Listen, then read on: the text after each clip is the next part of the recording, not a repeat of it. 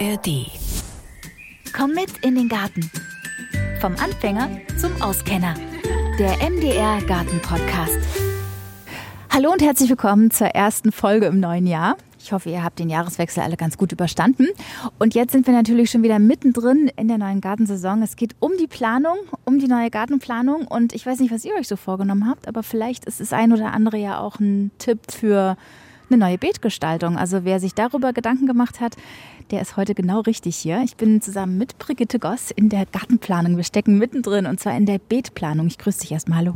Hallo, grüß dich. Brigitte, es gibt ja unterschiedliche Beetformen, also Hochbeete hat man so im Garten oder die ganz normalen Beete mit Umrandung, ohne Umrandung, aber es gibt auch besondere Beete und um genau diese würde ich gerne mal reden. Beete, die nicht so herkömmlich sind, welche sind denn das zum Beispiel? Also zum Beispiel das Lasagnebeet, dann haben wir ein Hügelbeet und das Kraterbeet und auch ein Schlüssellochbeet. Was ist denn ein Schlüssellochbeet? Das sieht von oben betrachtet aus wie ein Schlüsselloch und ist im Prinzip eine Sonderform von einem Hochbeet. Ist meistens rund. In der Mitte ist im Prinzip ein kleiner Kompost und du hast so ein Feld wie eine Torte ausgeschnitten und dann kannst du rein in dieses mittlere Loch. Also es ist wie ein Mini-Kompost und drumherum hast du ein Beet. Okay, also es ist im Prinzip eine Sonderform des Hochbeets. Ah, ja, absolut. Ja, oder eine Sonderform eines Kompostes. Das passt ja. Ich hatte im letzten Jahr eine Folge gemacht zum No-Dig-Beet, also das Beet, was man nicht umgraben muss. Das ist natürlich auch so eine besondere Form von einem Beet. Ja, letztendlich ist ja das Lasagnebeet auch ein No-Dig-Beet. Also es ist einfach höher und man muss da auch nichts umgraben letztendlich und auch eine Wiederverwertung von Materialien, die man eh schon im Garten hat. Und das finde ich eben ganz gut. Also man hat ja so viel an Schnittgut, Abfall, dann im Frühjahr jetzt auch Staudenrückschnitt und so weiter. Und das kann man natürlich gut verwenden, wenn man so ein Beet anlegen will. Und man hat natürlich den Abfall gleich weg und muss ihn nicht wegfahren oder kompostieren. Das ist super, also alles bleibt im Garten sozusagen. Ja, genau. Und also einfach dieser Wertstoffkreislauf, ja, das finde ich einfach immer toll. Was ich ganz spannend finde, ist zu entscheiden, welches Beet passt denn überhaupt in meinen Garten. Also wir sollten vielleicht noch so ein bisschen gucken, welche Bedürfnisse haben diese Beete im Garten, was brauchen die, was wächst darin und ist das überhaupt was für mich? Lass uns mal bei dem Lasagnebeet bleiben. Gibt es da so auch Größenvorgaben oder ist es egal, wie groß das erstmal ist? Naja, also so eine klassische Beetbreite ist ja, was man gut bearbeiten kann und wo man gut in die Mitte reinkommt, ist 1,20 Meter. Also das ist so etwas, das kann man ganz gut handeln. Ein Lasagnebeet, das wird ja in Schichten aufgebaut. Also man hat verschiedene Materialien, da ist man auch ein bisschen frei. Also was ich auf jeden Fall mit einbauen würde, wäre Pappe, also Papierpappe, denn das unterdrückt natürlich den unteren Aufwuchs. So. Und wenn man jetzt mehrere Schichten da aufbaut, also mit Pappe, dann vielleicht Erde, die anfällt, dann auch Grassoden oder auch ja, Gartenabfälle, vielleicht auch nochmal eine Laubschicht, Kompost, der nicht richtig verarbeitet ist und immer wieder so in Schichten aufbaut, dann kann das natürlich auseinanderfallen. Das heißt also, das kann sein, dass es ein bisschen breiter wird auf Dauer. Da ist es ganz gut, man hat zum Beispiel am Rand vielleicht Bretter eingeschlagen oder so, aber man kann das natürlich auch lose aufschichten, das ist auch kein Problem. Und das fällt dann nicht auseinander? Ja, ein bisschen schon mit der Zeit und vor allem auch, wenn man Vögel hat, die natürlich da drin die Regenwürmer finden und da tut sich natürlich was in diesem, gerade in diesem Lasagnebeet auch, ne, in diesen Schichten und wenn die dann mitbekommen, da gibt's lecker Mistwürmer, dann kann es sein, dass die Vögel dir das natürlich auseinanderpflücken. Da muss man mit einpreisen, ja. Wo ist denn da der Unterschied zwischen dem Lasagnebeet und dem No-Dig-Beet? Weil das wird ja auch ganz ähnlich aufgebaut mit Pappe und Kompost. Ja, das ist schon ähnlich und es ist einfach, ja, kann man vergleichen. Es ist ein bisschen höher und es wird empfohlen, als letzte Schicht eben noch so Grasschnitt, um das zu schützen vor Starkregen und so. Also die letzte Schicht sollte eine Mulchschicht sein.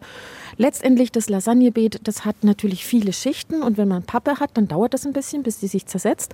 Das heißt, dass ich wahrscheinlich erstmal mit Wurzelgemüse vielleicht am Anfang, dass es ein bisschen Probleme hat. Aber letztendlich schaffen die Wurzeln das auch ganz schnell. Ich habe schon ganz viel mit Pappe gearbeitet im Garten und bin immer wieder erstaunt, wie schnell die Würmer das zersetzen. Also das müsste man vielleicht beachten. Aber ansonsten kann man dann im Frühjahr mit Salat drauf. Also das ist schon gut. Ja. Also wenn ich so ein Lasagnebeet anlege, fange ich mit Salat an und kann dann einfach später, wenn der Salat gewachsen ist, mich auch an Wurzelgemüse rantrauen. Auf jeden Fall. Und es kommt drauf an, wirklich, wann du das Lasagnebeet anlegst. Wenn du das im Herbst mit dem Ganzen, was so anfällt, dann kannst du eigentlich im Frühjahr schon fast mit allem drauf. Je später man das anlegt, also man hat erst vielleicht im April Zeit, dann kannst du natürlich nicht gleich mit Karotten dran oder so. Dann muss man so ein bisschen warten, bis alles ein bisschen durchweicht ist, bis die Bodenlebewesen ein Stück weit zersetzt haben. Aber nehmen wir mal das als Maß. Wer im Herbst dieses Beet anlegt, kann im Frühjahr eigentlich schon ganz normal drauf anbauen. Und wenn ich jetzt im Frühjahr damit loslege, weil ich das jetzt hier in dieser Podcast-Folge höre und total klasse finde, das Lasagnebeet, würde ich mit Salat anfangen und dann quasi würde sich das dann im nächsten Jahr, würde ich dann was anderes drauf machen? Nee, das kann durchaus sein, wenn du das auch immer schön feucht hältst. Wichtig ist immer, dass es immer schön feucht ist. Und dann können die Bodenlebewesen auch arbeiten, können das alles gut zersetzen. Und dann kannst du schon im Laufe des Sommers einfach drauf. Und ich denke, die Tomate auch. Kommt halt drauf an, wie dick deine Pappenschichten sind. Aber die schaffen das, die Wurzeln, die kommen da schon durch. Okay. Wichtig ist, wenn man Pappe verwendet oder auch Zeitungspapier, dass man auf jeden Fall bei der Pappe unbedruckt oder beziehungsweise jeden Kleber wegmacht, alles was so Kunststoffe sind, das weglassen. Bei Zeitungspapier so braucht man sich jetzt keine großen Gedanken machen wegen den Druckerfarben, weil das wurde untersucht, also das ist wirklich zu vernachlässigen, also das kann man machen, aber keine Magazine, also diese Hochglanzmagazine, die gehören definitiv nicht in den Garten. Aber Zeitungspapier kann man gut verwenden. Okay, und Pappe unbedruckt und ohne Klebreste. Und Lasagnebeet, ähnlich wie das No-Dig-Beet, bin ich von der Größe eher variabel, kann ich einsetzen, wie ich möchte. Anders ist es doch aber, glaube ich, schon, wenn wir uns auf das Hügelbeet ja jetzt mal konzentrieren. Erklär erstmal, wie das aufgebaut ist. Ich glaube, damit sollten wir anfangen. Genau, das Hügelbeet, das sollte man wirklich so eine Spatentiefe erstmal ausheben. Mhm. Denn das gibt sozusagen die Stabilität. Und das Interessante ist an dem Hügelbeet, ist der Kern. Denn da sollte man Holz nehmen. Also schon, wenn es geht, ein bisschen kräftigere Stämme. Wenn man hat, vielleicht schon ein bisschen zersetzt. Denn wenn man im Wald oder so, gerade in Trockenphasen, mal drunter langt, unter solchen Stämmen, da ist es immer feucht. Und das ist der große Vorteil von so einem Hügelbeet. Denn dieser Kern, der aus Holz besteht, das sich langsam zersetzt, ist wie ein Schwamm, das Wasser aufnimmt. Und das, also ich kenne das wirklich von Bekannten, die das seit Jahren haben, an einem sehr trockenen Standort ihr Hügelbeet haben. Und wenn das mal so 1-2 Jahre steht, dann müssen die nicht so viel gießen. Das ist ganz spannend, weil dieser Holzkern, der sich zersetzt, eben wie ein Schwamm wirkt und Wasser hält. Okay, das heißt, ich hebe ein bisschen Erde aus, lege einen alten Holzstamm da rein und wie geht's dann weiter? Also am besten mehrere oder man hat vielleicht so, die so 10-20 Zentimeter dick sind. Dann füllt man aber die Zwischenräume mit Erde. Also das würde ich nicht lose lassen oder mit Ästen, sonst fällt das alles zusammen. Das wird dann instabil. Also das richtig schön stampfen mit Erde und dann kann man da auch, wie ähnlich an dem Lasagnebeet, verschiedene Schichten drauf tun. Also man sollte auf jeden Fall irgendwas mit Erde, das heißt, man hat ja den Grassoden zum Beispiel abgehoben, das also umgedreht drauf, dann kann man da auch wieder eine Pappeschicht draufnehmen oder eben halb verrotteter Kompost, eignet sich auch ganz gut in mehreren Schichten und dann also auch wieder als letzte Schicht brauchst du unbedingt eine Mulchschicht, denn wenn es regnet, würde das ja alles auseinanderschwemmen. Also auch nicht zu hoch aufbauen, also vielleicht so 10-20 Zentimeter dann als Hügel aufbauen. Genau, und da auch darauf achten, dass es nicht zu breit wird, weil sonst kommst du ja nicht in die Mitte rein. Ja, wenn ich jetzt so vorstelle, ich würde auf diesem Hügelbeet was drauf pflanzen, pflanzt man dann nur oben auf die höchste Stelle oder auch an die Seite? Du pflanzt oben und an die Seite und letztendlich erweiterst du sogar deine Anbaufläche. Also du hast ja dann mehr Anbaufläche. Und ja, dann kommt es jetzt wieder darauf an, in welchen Himmelsrichtungen du dieses Hügelbeet anlegst. Aha. Ja, weil wenn du jetzt zum Beispiel eine Südseite hast und eine Nordseite und man hat zum Beispiel einen sehr, sehr trockenen, heißen Standort, dann ist es ideal, wenn man an die sozusagen etwas schattige Seite zum Beispiel Salat pflanzt, dass es dem Salat nicht zu heiß wird zum Beispiel und an die Südseite dann richtig wärmeliebende Gemüsearten. Und wie ist es mit dem Gießen? Ich stelle mir vor, so ein Hügelbeet, ich meine, das hat ja dann auch eine Schräge. Läuft das Wasser da nicht weg? Ja klar, also das muss man mit einpreisen. Vielleicht das erste Jahr dann in der Mitte wie so eine Regenrinne, dass es schön einsickern kann und unbedingt eben mulchen, dass das Wasser nicht wegläuft. Also das muss man wirklich beachten. Okay, dann erklären wir jetzt trotzdem nochmal. Ich habe jetzt den Aufbau verstanden. Was kann dieses Hügelbeet? Warum ist das so besonders? Das Besondere daran ist, dass es innerhalb von mehreren Jahren eben so einen wasserspeichernden Kern hat. Das ist eigentlich das Besondere. Und das haben mir wirklich Leute, die das schon länger haben, wirklich bestätigt, dass ihnen das richtig viel Freude macht und in der Zersetzung halt natürlich auch Nährstoffe frei werden und die Pflanzen toll da auch wachsen können. Und gibt es da noch eine Größenvorgabe? Also klar, wenn ich jetzt einen Baumstamm da reinmache oder mehrere, kann ich ja das auch kürzer halten? Also würdest du da auch 1,20 mal 2 Meter oder muss das mehr sein oder geht auch weniger? Na, die Länge kannst du ganz variabel haben.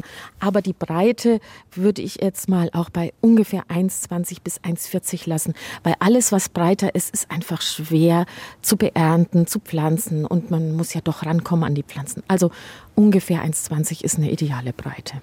Also wäre ich mit dem Lasagnebeet, dem No-Dig-Beet und dem Hügelbeet, wäre durchaus auch was für einen Kleingarten. Ja, unbedingt. Das mit dem Hügelbeet kannst du ja auch in kleinen Maßstab machen. Also wenn du selbst ein normales Beet hast und du magst einen kleinen Wall, ohne jetzt hier großen Aufbau, dann kannst du ja auch schon wieder deine Fläche erweitern. Also das muss nicht immer gleich das große Hügelbeet mit viel Aufwand sein, sondern du kannst ja auch dein Beet selbst auch mal modellieren und auch hier erweitert sich dann dadurch die Fläche.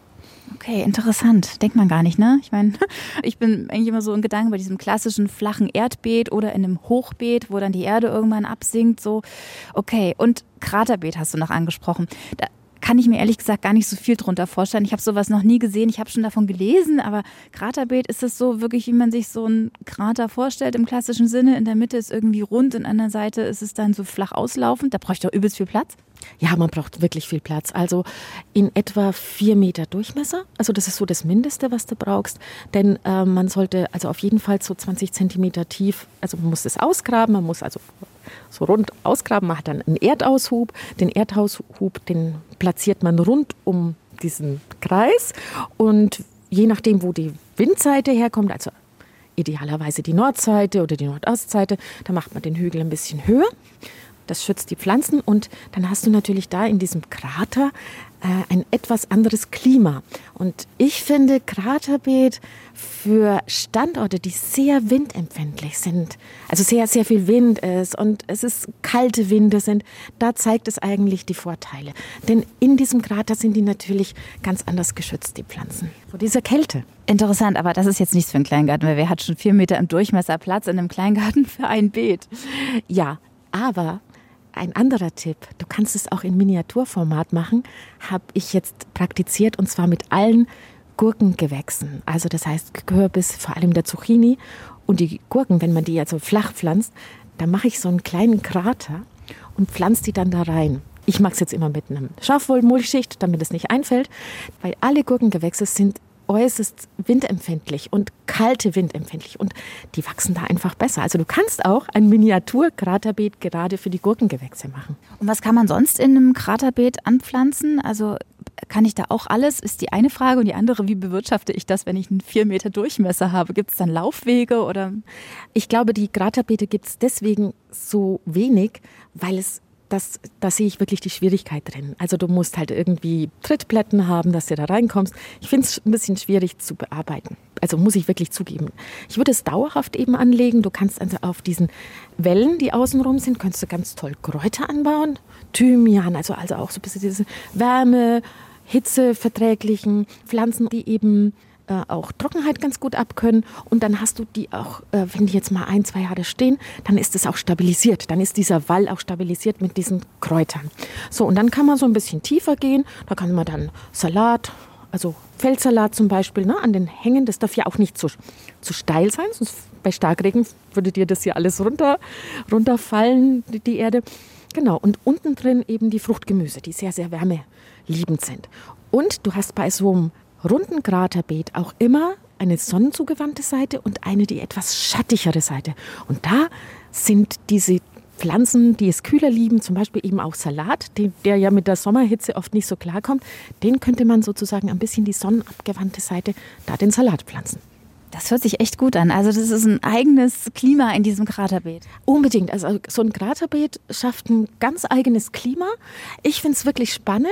Und wenn man den Platz hat im Garten und man hat auch, also ich würde das auch mit Kindern mal machen, weil die finden das auch spannend, wie so in ganz kleinen Raum ich unterschiedliche kleine klimatische Bedingungen habe.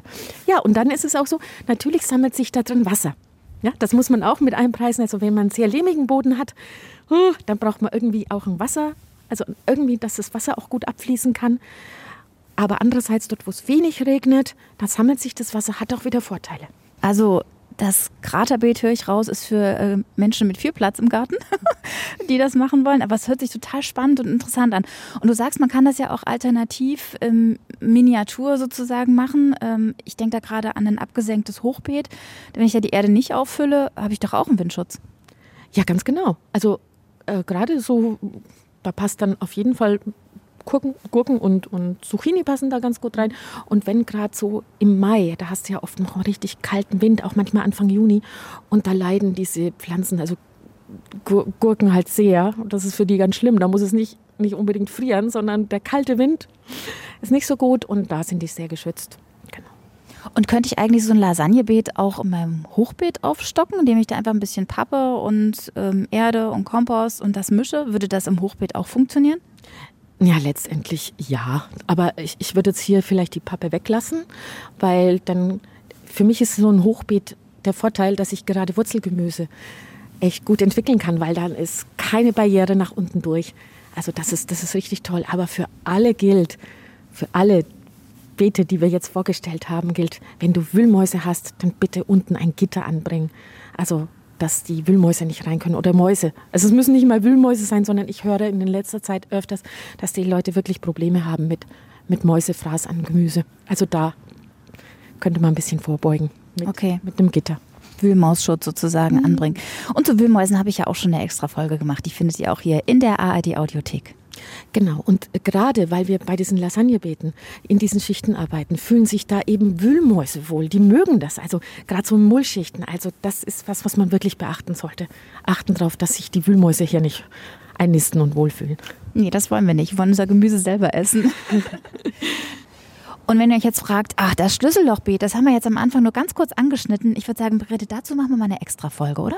Ja, da gibt es einiges dazu zu erzählen und es ist auch spannend. Und ihr dürft gespannt sein. Die Folge erscheint, ich denke mal, damit lassen wir uns nicht mehr so viel Zeit. Ja, dann ist, bevor die Gartensaison losgeht, glaube ich, lohnt sich das anzulegen. Genau. Dann machen wir das. Ich danke dir. Ja, war wieder toll mit dir. Die nächste Folge erscheint in 14 Tagen und die könnt ihr natürlich wie immer werbefrei und kostenfrei hören in der ARD Audiothek oder wo ihr sonst so Podcasts hört.